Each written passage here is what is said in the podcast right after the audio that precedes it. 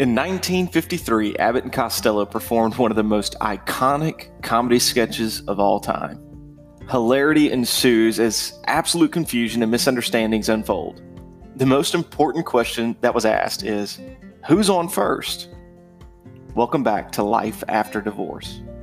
We mentioned in earlier episodes about having purpose and developing strategies for this new life. But today, we're going to discuss our priorities. Within a marriage, the hierarchy typically goes spouse, then children, and as it should. The strength of unity among the parents is paramount for successfully rearing children.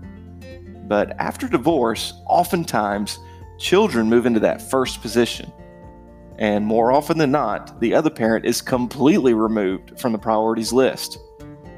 Divorce does not suddenly make parenting a one person operation. Now, if the other parent is a danger to the child, obviously there's a whole different set of rules that uh, we need to follow. But under normal circumstances, it is just as, if not more so, vital that parents be united in child rearing after the divorce. So now that raising your children is first priority, who is the biggest key teammate in accomplishing all this? It's the other parent. In order to have your children first as a priority, you must have the other parent as second. Not your current girlfriend or boyfriend, not your best friend, not your job. Your former spouse is the most critical component for adding stability and enlightenment in those children's lives. If your post divorce boyfriend or girlfriend contests the idea of your ex being an intricate part of your life because of the children, then you need to reassess that relationship because it is farther down the list of your priorities, or at least it should be. Having said that, I'm not talking about flirting and having affectionate conversations with your ex. That's an area that you need to seal off and bar the doors on.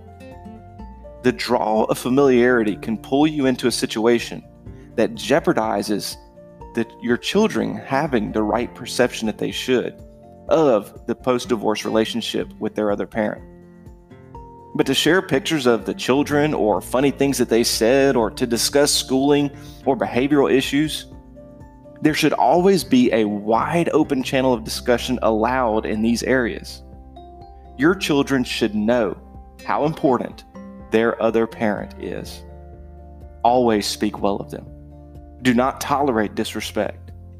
Support the concept of your rules in your house and their rules in their house. Back each other up. You should desire for your ex to be healthy, successful, and happy simply because they are your best partner in raising your children. So, the question you could ask yourself who's on first? If there's something that you liked about this podcast, I encourage you to like it and if you think someone else could benefit from it, please share it.